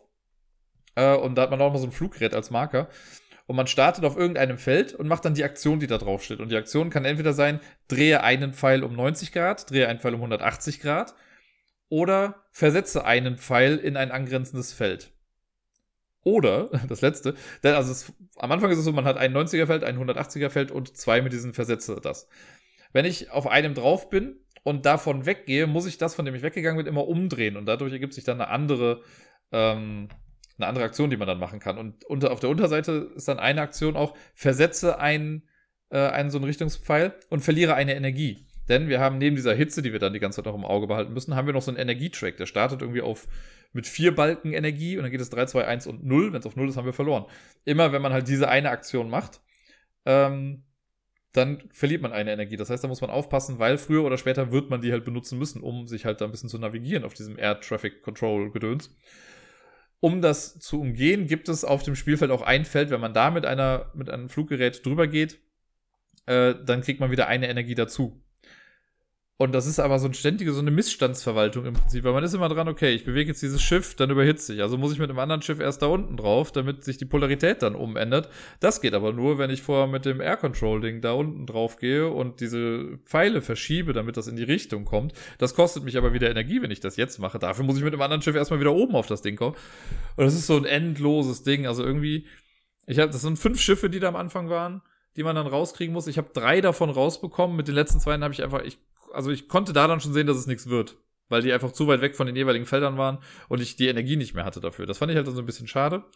Ähm, es gibt wohl auch verschiedene Level, die man spielen kann. Man kann auch so Hindernisse mit einführen, weil es gibt von diesen Richtungspfeilen, man hat immer nur drei auf dem Feld, aber es gibt sechs Stück. Und das ist so, wenn man auf dem einfachen Modus spielt, wie ich das jetzt gemacht habe, dann hat man keine Hindernisse. Äh, wenn man auf Mittel spielt oder auf Normal, dann hat man ein Hindernis. Dann gibt es auch Hard mit zwei Hindernissen oder super schwer mit drei Hindernissen. Und Hindernis heißt einfach, man nimmt dann von den übrig gebliebenen Richtungspfeilen äh, so einen Marker, dreht den rum und platziert den irgendwo am Feld. Und dann gibt es nochmal so Obstacles, also Barrieren, wo man nicht durch kann per se und Sachen, die einem nochmal extra Energie abziehen. Ja, vielen lieben Dank auch. Das werde ich bestimmt nicht machen. Das ist ja so schon schwierig genug. Und ich weiß auch nicht, ob das jetzt, da ist halt nur diese eine 3x2-Karte gewesen, ob das jetzt einfach dabei bleibt oder ob es da noch mehr geben soll. Das wird irgendwie nicht so ganz ersichtlich daraus. Und ich dachte halt so, ne, dadurch, dass das so ein, ja, online oder digital ausproduzierter Prototyp ist, sieht das schon eher so aus, als wollen die damit auch wirklich in eine Richtung gehen, weil das sieht schon so aus, als hätten sie die Miniaturen und sowas auch fertig. Aber so wie es da dann ist, finde ich, ist es schon, also wenn ich das vergleiche mit Under Falling Skies, was ich ja eventuell ein bisschen in den Himmel gelobt habe heute, äh, sind da halt Welten dazwischen. Also von, lass jetzt mal die Miniaturen da raus, ne? selbst wenn das nur kleine Holzmarker sind und bei Under Falling Skies auch nur Holzmarker wären, ist das einfach, also vom Wiederspielwert halt was ganz was anderes, weil da ist es halt so, okay, du machst wirklich immer das Gleiche. Bei Under Falling Skies hast du halt meiner Meinung nach schon einen großen Wiederspielwert in der Box mit drin. Naja, ist ja nochmal ein Prototyp. Bei Tabletop Simulator könnt ihr euch das angucken. First Flight heißt das Ganze. Mich hat es jetzt nicht so überzeugt. Wir kommen zum letzten Spiel der heutigen Folge und ich muss gestehen, ich war ein bisschen enttäuscht. Ich habe Micro Macro Crime City gespielt und nein, ich war nicht vom Spiel an sich enttäuscht. Ich habe das ja schon auch oft genug in den Himmel gelobt und gesagt, wie toll ich das finde. Hat sich auch nicht geändert. Aber ich hatte ja so ein bisschen die Hoffnung, dass zu Weihnachten oder dass irgendwie jetzt so zu den Festtagen noch so rauskommt, hey, wir haben da übrigens doch noch so einen Bonusfall versteckt. Ihr habt ihn bisher nur noch nicht gesehen und er wurde noch nicht veröffentlicht. Ja, und dann wurde das noch ein bisschen angeheizt, weil irgendwann letzte Woche haben die, glaube ich, über den Instagram-Account haben die ein Bild hochgeladen, wo quasi das Spiel nochmal beworben wurde und da war so ein Weihnachtsmann drauf und im Hintergrund davon hat man dann auf einmal auch halt ein Haus gesehen, also hat man den Spielplan gesehen, mit einem Bereich, den es halt auch gibt auf der Karte. Den habe ich sofort wiedererkannt, weil das mit einem vorherigen Fall zu tun hatte. Und da war da halt so ein Weihnachtsmann dran und da war irgendwie so ein Verbrechen verwickelt. Und ich dachte so, geil, habe ich einfach nur nicht gesehen vorher. Und habe dann den Plan ausgepackt und habe die Stelle rausgesucht und gesehen, es ist gar nicht da. Das war nur für das Bild quasi. Schade. Schade, schade, schade. Aber als es dann einmal ausgebreitet war, habe ich dann einfach noch den, äh, den nächsten Fall in meiner Line quasi gespielt. Das war dieses Mal der, ich weiß gar nicht mehr, wie er hieß. Eine haarige Angelegenheit oder irgendwie sowas. Der war ganz cool. Ähm, aber der ist so ein bisschen dem zu Opfer gefallen, dass ich halt dadurch, dass ich die Karte jetzt schon einigermaßen kenne, habe ich viele Sachen davon schon im Vorfeld gesehen und deswegen war nicht mehr so viel eine Überraschung. Weil ich schon direkt quasi die, die, auf die letzte Frage, die es dann kam, sowas wie, wo ist der Täter, wusste ich sofort. Da musste ich gar nicht erst suchen. Ne? Und sonst auch wusste ich schon so ein paar Sachen. Aber trotzdem hat es Spaß gemacht. Also da waren dann noch mal so kleine Details drin, die ich nicht vorher gesehen hatte. Es ist dieses Suchspiel, weiß nicht, das äh, Scratches and Itch, das mir sehr gefällt. Ich finde es sehr gut. Äh, viel mehr kann ich jetzt dazu auch nicht sagen, aber es ist ein bisschen Wehmut jetzt mit drin, weil jetzt habe ich wirklich nur noch drei Fälle und so langsam schwindet es dahin. Ich denke mal, dass ich vielleicht sogar dieses Jahr dann noch alles einmal durchspiele und dann gucke ich mal, ob ich die Karte vielleicht wirklich irgendwie an die Wand hänge und für Gäste, sollte ich jemals wieder Gäste bekommen, ähm, dann bereitstelle, damit die da auch ein bisschen Spaß dran haben können.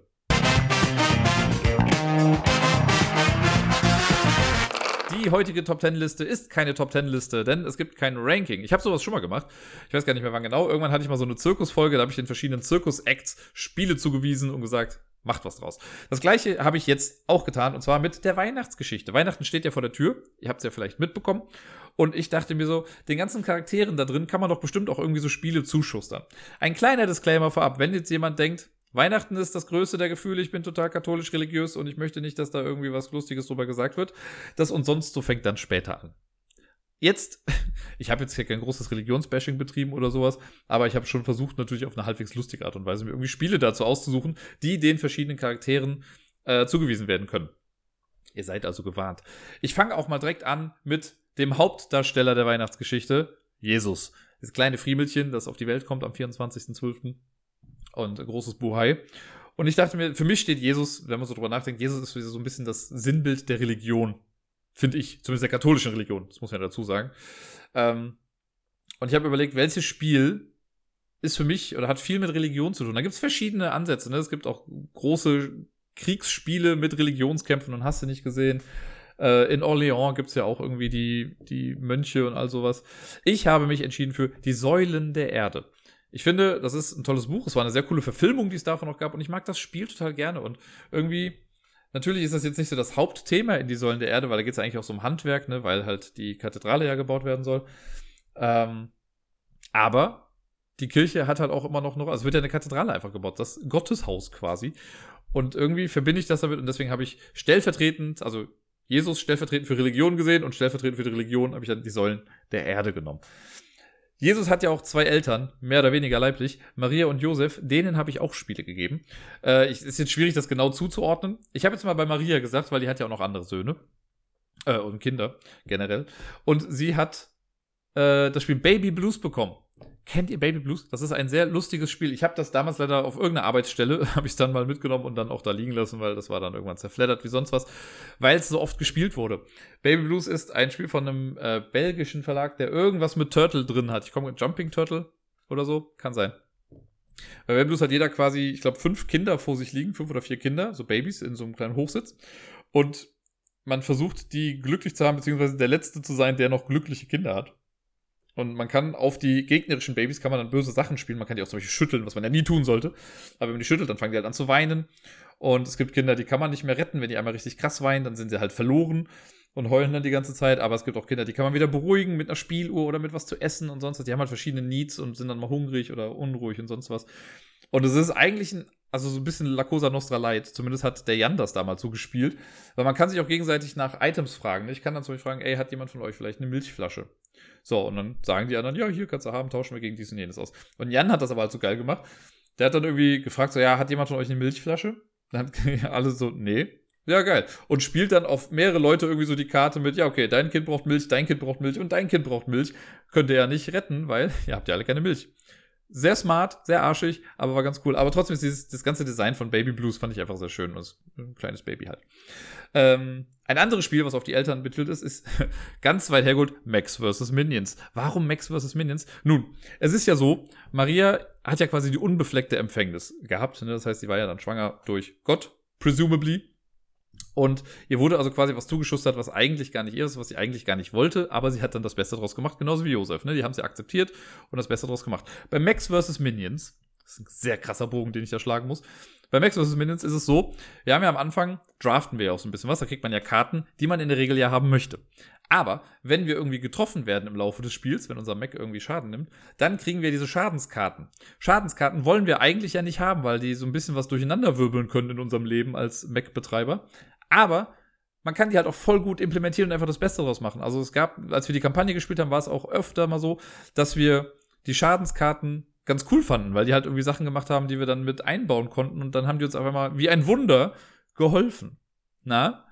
Mach klingelt's? Wisst ihr jetzt? Ist ja okay, ich mach weiter. Äh, so, dann spielt ja eine wichtige Rolle in der ganzen Geschichte der Engel. Der Engel, der da ankommt, ich weiß gar nicht, ist es Raziel? In die Bibel nach Biff, kleiner Spoiler, ist es Raziel. Äh, und der kommt ja runter und sagt, hier, gelobet sei, wer auch immer.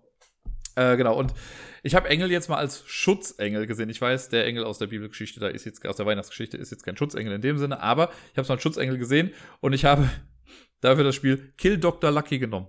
Kill Dr. Lucky ist eigentlich ein Spiel, was alles andere als ein Schutzengel braucht, denn in Kill. Dr. Lucky geht es quasi darum, dass wir alle versuchen, Dr. Lucky zu töten. So, das Ding ist aber, wir wollen halt derjenige sein, der Dr. Lucky tötet. Und das heißt, dass man ihn total oft auch retten muss. Das ist so ein total makaberes Spielsystem. Ich liebe das. Aber wir, ich möchte halt auf Teufel komm raus verhindern, dass du den irgendwie kaputt machst, damit ich ihn kaputt machen kann. Ne? Das ist so ein cooles Ding irgendwie, ein sehr simples Spiel. Ähm, in der, in der Version, die die meisten wahrscheinlich haben, ist das halt auch grafisch wirklich kein Meisterwerk. Es ist einfach nur so ein Plan von einem Gebäude. Man muss sich seine eigenen Spielfiguren holen. Karten sind noch mit dabei. Äh, und ein sehr simples Ding. So ein bisschen Push Your Luck ist auch noch mit dabei. Aber ja, man hat dann quasi so einen Schutzengel, äh, eine Schutzengel-Funktion, die im Endeffekt aber nur dazu führen sollte, dass dann jemand stirbt. Was jetzt vielleicht nicht ganz der Fall ist in der Weihnachtsgeschichte, aber der Engel ist da. So, dann gibt's die Bauern. Das ist ja alles auf einem Bauernhof, in einem Stall und sowas wird das ja gemacht. Ne? Ich, warum auch immer ich dann ins Kölsche verfrachte, wenn ich über Bauern anfange zu sprechen. Äh, da habe ich ein ganz klassisches Spiel genommen. Schach. Schach hat Bauern. Punkt. Nächster Schritt.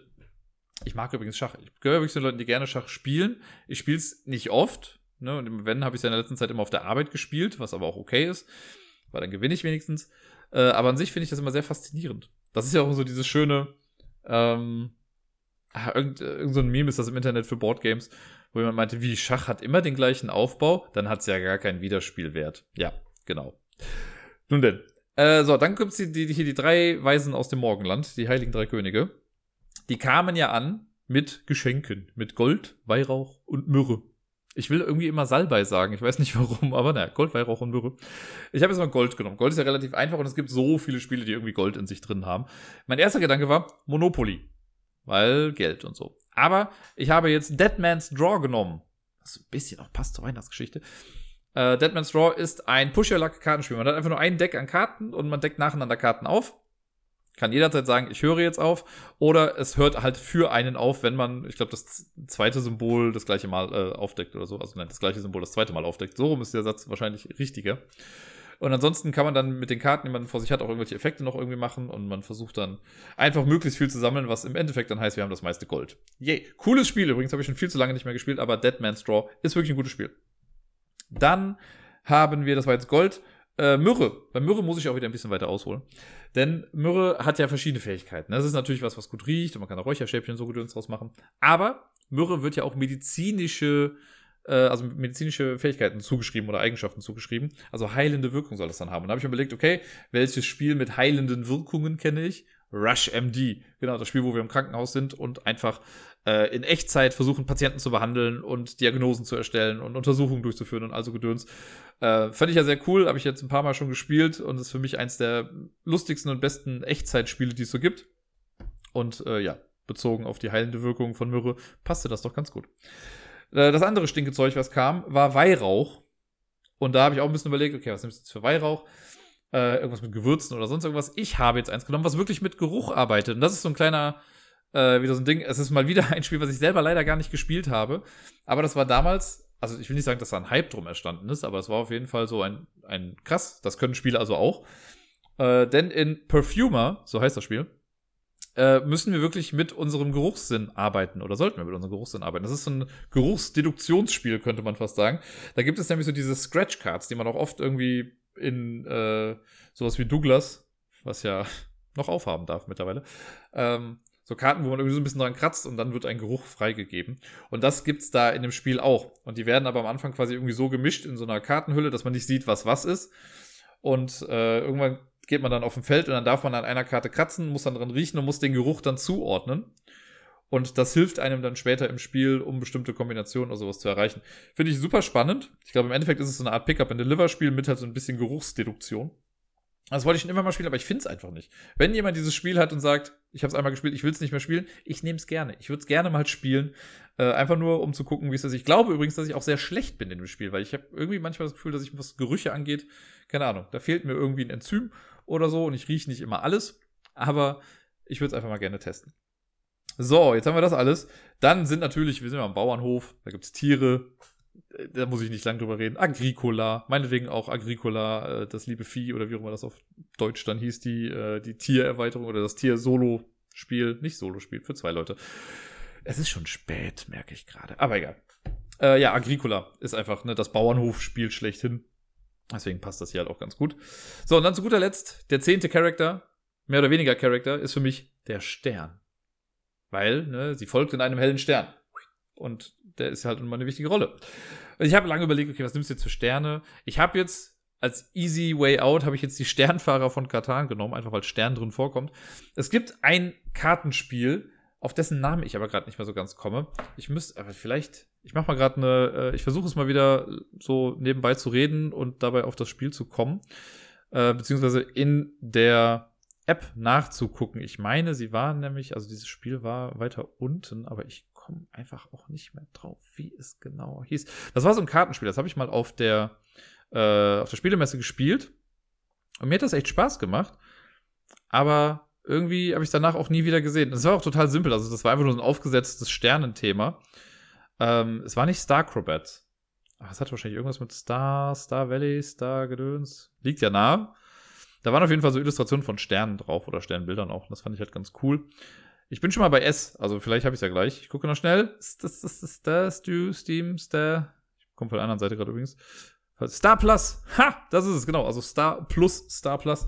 Das, ähm, im Prinzip zählt man dem Spiel einfach nur. Also von 1 bis 12, glaube ich, und dann wieder runter. Und ich habe dann Karten auf der Hand und der erste Spieler muss dann halt eine 1 legen. Du kannst aber, glaube ich, auch so mathematisch die Sachen legen. Also ich könnte auch für eine 1 eine 3 und eine 2 legen, weil 3 minus 2 1 ergibt, glaube ich. Und dann versuchst du halt bis 12 hochzukommen und dann wieder runter und so weiter und so fort. Und man, wenn du es schaffst, dann darfst du Karten, oder dann verlierst du Karten, du willst deine Karten, glaube ich, loswerden am Ende. Äh, und ich weiß, dass wir gespielt haben und ich war dann so, ey, ich mag das eigentlich ganz gerne. Das war, glaube ich, auch nur eine Demo, die man da spielen konnte. Und dann war das aber auch so komplett aus dem Gedächtnis erstmal gestrichen. Aber jedes Mal, wenn ich, weil ich halt oft für so Top Ten Listen dann durch meine Boardgame Geek Liste mal gucke mit allen Spielen, die ich mal so gespielt habe, komme ich immer wieder dran vorbei, denke mir so, ha, das fand ich ganz cool, das würde ich eigentlich mal ganz gerne wieder haben. Deswegen nehmen wir doch einfach das Star Plus. Jetzt weiß ich auch wieder, wie es heißt. So, jetzt habe ich auch schon gesagt, ich habe sogar elf Leute, denn die Weihnachtsgeschichte wäre für mich, für mich nicht komplett, wenn nicht eine Person, die später im Leben von Jesus einen wichtigen Faktor eingenommen hätte. Ähm, war das jetzt ein richtiger Satz? Ich weiß es nicht mehr ganz genau. Biff. Mein Lieblingsbuch, deswegen hier ein kleiner Buchtipp am Rand auch, aber mein Lieblingsbuch aller Zeiten ist Die Bibel nach Biff. Auf Englisch heißt es einfach nur Lamp, also L-A-M-B. Auf Deutsch Die Bibel nach Biff, die wilden Jugendjahre von Jesus, erzählt von seinem besten Freund, der da eben Biff heißt. Und Biff ist einfach so ein geiler Charakter. Das ganze Buch ist so cool. Es geht halt wirklich darum, also rein faktisch ist es ja auch so, man kennt über Jesus ja auch nur die Geburt. Und dann im Prinzip ja, dann war er Märtyrer. So, ne, das dazwischen wird so ein bisschen ausgelassen. Vielleicht noch so ein bisschen die ganzen Jugendjahre, so bis zum 10. 10. Jahr oder sowas. Äh, aber dann fehlt halt eine ganze Menge dazwischen. Und dann ist er irgendwann erwachsen und ist Märtyrer. Und das Buch füllt diese Lücke. Bewusst quasi auch. Ne? Das war, kam, glaube ich, im Jahr 2000 raus. Und ich so, ja, hier, Jubiläum. Dann wird doch, äh, leben wir doch mal hier diesen Biff wieder. Das war doch der beste Freund von dem. Der kann doch dann das fünfte Evangelium schreiben. Sau gut. Da wird im Buch auch erklärt, warum er denn nicht von Anfang an das schon geschrieben hat und so, weil er war doch die ganze Zeit da. Und im Prinzip ist es das so ein Road, also man lernt erstmal die Jugend kennen, das ist schon saugeil. Einfach wie die beiden sich kennenlernen, Biff und Jesus. Die gehen einfach, also Biff geht über den Marktplatz, sieht, wie Jesus mit seinem kleinen Bruder irgendwie an einem Brunnen sitzt und der kleine Bruder von Jesus nimmt immer einen Stein und haut so eine Eidechse auf den Kopf. Jesus nimmt die Echse in den Mund und sie lebt wieder. Und das wiederholt die so ein paar Mal. Dann kommt Biff einfach dazu und sagt so, das will ich auch können. Und Jesus fragt nur, welchen Teil davon? So gut. So gut. Und dann wachsen die halt zusammen auf, sind beste Freunde, lernen dann auch irgendwann Maggie kennen, also Maria Magdalena, äh, die sich selber quasi in Jesus verliebt, aber Jesus weiß halt, na, ich bin wohl was Besonderes, ich sollte mal besser nicht äh, hier rummachen. Deswegen äh, ist Biff dann so ein bisschen der Scapegoat in der ganzen Sache. Und dann denkt sich Jesus irgendwann, ja, fuck, alle sagen immer hier, ich bin wichtig und so, aber ich habe ja gar keine Ahnung davon. Und dann begibt er sich quasi auf die Suche nach den Heiligen Drei Königen und macht einen Roadtrip zu den Typen und sucht die halt auf und lässt sich von denen dann ausbilden zum Märtyrer. So ein gutes Buch. Das ist wirklich so gut. Also, ich lese das alle zwei, drei Jahre einmal mindestens durch und freue mich jedes Mal wieder über bestimmte Formulierungen. Alleine, ich kann es nicht oft genug sagen, die Bergpredigt. Wie die die Bergpredigt schreiben. Ne? Ich bin ja, ich sage ja immer, ich bin ja kein großartig religiöser Mensch, ne? aber durch dieses Buch weiß ich halt eine ganze Menge und ich hoffe einfach so sehr, dass diese, also wenn das irgendwie alles wahr sein sollte, ne, dann möchte ich, dass diese Bergpredigt aber auch genau so vorbereitet wurde. Es ist so gut, ne? Hier, was kriegen, was kriegen denn die Geisteskranken? Ein Präsentkorb. Ja, du kannst doch nicht den Geisteskranken einen Präsentkorb geben, wenn die geistig Umnachteten das Erdenreich bekommen oder irgendwie so. Es ist ein, es ist ein Traum. Es ist so schön geschrieben. Naja, lange Rede, kurzer Sinn. Biff, der allerbeste Freund, äh, der beste Tag-Team-Partner von Jesus aller Zeiten und da habe ich mir überlegt, okay, was würde hier passen? Ich habe jetzt Watson und Holmes genommen, einfach nur für ein dynamisches Duo, das gut zusammenpasst. Und eigentlich wollte ich nur noch mal loswerden, wie gerne ich dieses Buch habe, die Bibel nach Biff. Ich glaube, ich habe es jetzt ein paar Mal gesagt. Wir sind durch mit dieser, in Anführungszeichen, Top-10-Liste mit der Weihnachtsgeschichte.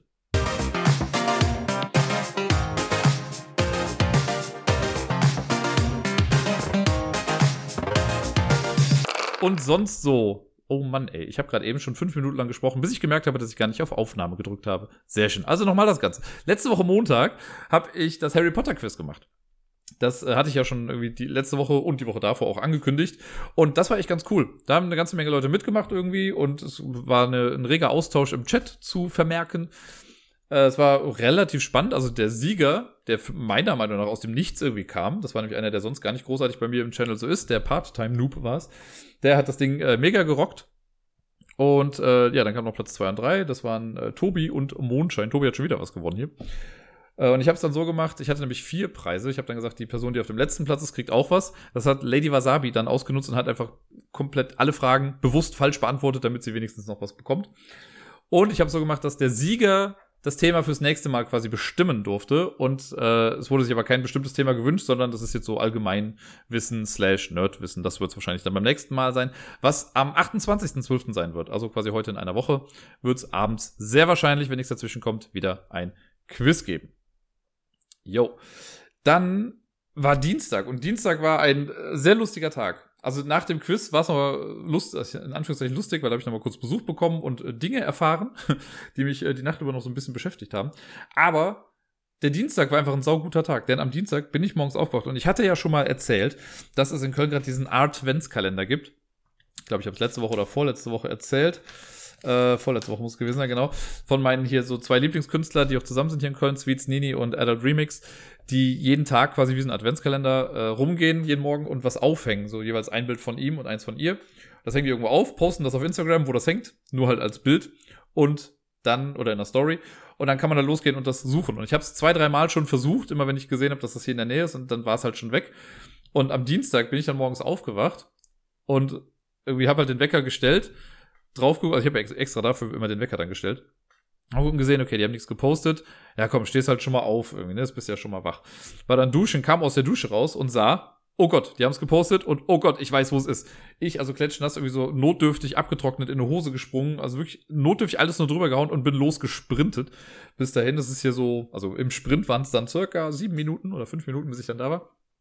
Und es hing noch da. Es hing da, ich habe es bekommen. Am 15. habe ich also etwas vom Adventskalender bekommen. Ich war sehr, sehr glücklich und habe das einfach mal als gutes Omen gesehen für äh, das, was da noch so kommen sollte. Denn am Dienstag hatte ich auch dann meinen ersten Arbeitstag bei meiner neuen Stelle. Ich habe es ja äh, hier und da mal so gesagt, dass ich jetzt halt einen neuen Job ja auch habe. Das kam alles sehr unverhofft und sehr spontan und äh, war wirklich irgendwie alles anders geplant. Aber letzten Endes ist es jetzt so, dass ich jetzt äh, ja die neue Stelle habe und ich bin mega glücklich da. Ich habe jetzt eine Woche hinter mir und das ist so, so schön und so cool. Das ist jetzt, das kann ich ja soweit schon mal sagen, das ist jetzt wieder in der Leitungsfunktion. Ich leite da jetzt so eine Übermittagsbetreuung. Quasi sowas, ich habe ja früher den offenen Ganztag geleitet. Im Prinzip das gleiche, nur ein kleines bisschen kleiner jetzt. Ähm, ja, das Team ist super nett, die haben mich voll nett aufgenommen. Die äh, Ebene über mir ist auch total nett. Und ja, ich musste mich jetzt natürlich so ein bisschen einfuchsen in alles. Ne? Es gibt so ein paar Sachen, die kenne ich halt von früher noch. Ne? Also ich mache auch sowas wie Kassenabrechnung und sowas, weil ich das halt vorher auch immer gemacht habe. Und ja, so einige Sachen, die ergeben sich jetzt dann noch im Laufe der Zeit. Ich war jetzt noch die vergangene Woche dann aus der Pädagogik raus. Ich habe ja eigentlich auch noch eine Gruppe, die ich dann übernehme. Aber die, ähm, ja, weil ja gerade in NRW oder generell in Deutschland das mit der Schule ja so ein bisschen kritischer ist, äh, haben wir halt kaum Kinder gehabt. Ne? Am Dienstag war es noch so, dass es ja, beziehungsweise in NRW ist es ja so, dass es ab Mittwoch eben nicht die diese verlängerten Ferien oder sowas gab oder dass gesagt wurde, okay, die Kinder dürfen nicht mehr in die Schule kommen, sondern es wurde halt komplett den Eltern ja freigestellt, das zu entscheiden. Zuerst hieß es nur, das sollte nur Montag und Dienstag so gemacht werden. Äh, in NRW ist es halt an jedem Tag so. Was dazu geführt hat, dass halt in vereinzelten Klassen dann immer so noch so drei, vier Kinder irgendwie übrig waren. Und bei uns, wir haben insgesamt, glaube ich, so 150 Kinder in, in der Übermittagsbetreuung. Davon waren jetzt vielleicht 20, 30 oder so da. Und äh, alle Kollegen waren halt da, deswegen hatten die stellenweise echt wenig zu tun. Und eine der Kolleginnen hat halt komplett keine Kinder mehr in ihrer Gruppe gehabt und die hat sich dann um meine zukünftige Klasse gekümmert, einfach damit ich die Zeit jetzt nochmal nutzen konnte, um mich mehr in die Leitungsaufgaben äh, einzufinden und die halt alle mir drauf zu scheffeln. Und es ist ganz gut, weil diesen Monat werde ich da halt noch auf Honorarbasis bezahlt, weil mein Vertrag erst ab dem 1.1. Äh, losgeht. Und da hatte ich halt ein bisschen Angst, ne, wenn es irgendwie dann heißt, okay, äh, Dienstag bin ich dann zwar da, aber wenn dann irgendwie doch die Schulen wieder komplett geschlossen würden, das war anfangs halt noch nicht so ganz klar, äh, dann habe ich halt nur diesen einen Tag dann und das wäre halt ein bisschen wenig so. Aber jetzt konnte ich die ganze Woche arbeiten und ich werde sogar auch morgen, also am Montag, wenn ihr das hört, dann wahrscheinlich heute oder wie auch immer, am 21. und am 22. haben wir halt auch noch Notbetreuung. Da kommen ganze zwei Kinder, aber ich bin dann auch da. Das ist für mich ganz gut, weil ich dann auch noch ein bisschen was stundenmäßig machen kann. Äh, und noch mehr halt mich ein leben kann in dieses ganze Gebäude. Also ich bin wirklich sehr euphorisch, was das Ganze angeht. Ich bin sehr dankbar, dass das Jahr dann doch noch in der Hinsicht auf einem Hoch quasi endet. Das war äh, ja sehr, sehr schön. Und viel mehr habe ich eigentlich auch gar nicht mehr groß zu sagen. Heute war es noch ganz schön. Meine Schwester hat sich nämlich, äh, die macht ja Musik, die ist auch sehr musikalisch. Und die hat jetzt mit ihrem Pianisten zusammen ein Wohnzimmerkonzert gegeben. Und zwar äh, eins über Zoom. Da hat sie so im Vorfeld gefragt, wer daran teilnehmen möchte. Und dann hat sie die äh, Zugangsdaten dazu schon vorher rumgeschickt. Und dann haben sich heute dann alle so nach und nach äh, eingewählt und dann haben die eine Stunde lang Musik gemacht. Die haben sich halt gefilmt dabei und jeder konnte von zu Hause dann zugucken. Wir hatten dann zwar auch Mikros an, die haben wir dann ausgemacht, während die gespielt haben. Und das war eine echt schöne, nette weihnachtliche Stimmung. So, ich bin dieses Jahr gar nicht so sehr in Weihnachtsstimmung. Ne? Das Jahr gibt das irgendwie nicht so ganz her. Aber das hat da noch mal so ein bisschen geholfen. Ne? Miepel war auch hier äh, und hat hin und wieder ein bisschen getanzt und geklatscht und so. Und ähm, das war, das war schön. Das kann man, könnte man häufiger machen. Das zeigt halt, meine Schwester hat es ganz gut gesagt. In einem Jahr, in dem so vieles auch irgendwie nicht funktioniert hat oder immer gesagt wurde, dass bestimmte Sachen nicht funktionieren, muss man manchmal auch einfach mal Sachen machen, um zu zeigen, dass sie eben doch klappen. Und damit hat sie irgendwie auch recht. Und das hat ja auch gezeigt, dass es eben funktioniert. Es hat Spaß gemacht, es war schön. Und da haben auch einige dann am Ende gesagt, dass das auf jeden Fall auch so ein bisschen äh, die weihnachtliche Stimmung nochmal nach vorne gebracht hat. Und damit werde ich diese Folge jetzt hier beenden. Genau. Mehr habe ich nämlich nicht mehr zu sagen. Ich habe kurz überlegt, ob ich noch irgendwas habe, aber nein, ich glaube nicht. Und selbst wenn, es wird wahrscheinlich sonst noch mal irgendwann aufkommen. Ich wünsche euch allen eine schöne Woche, spielt viel und bis dann.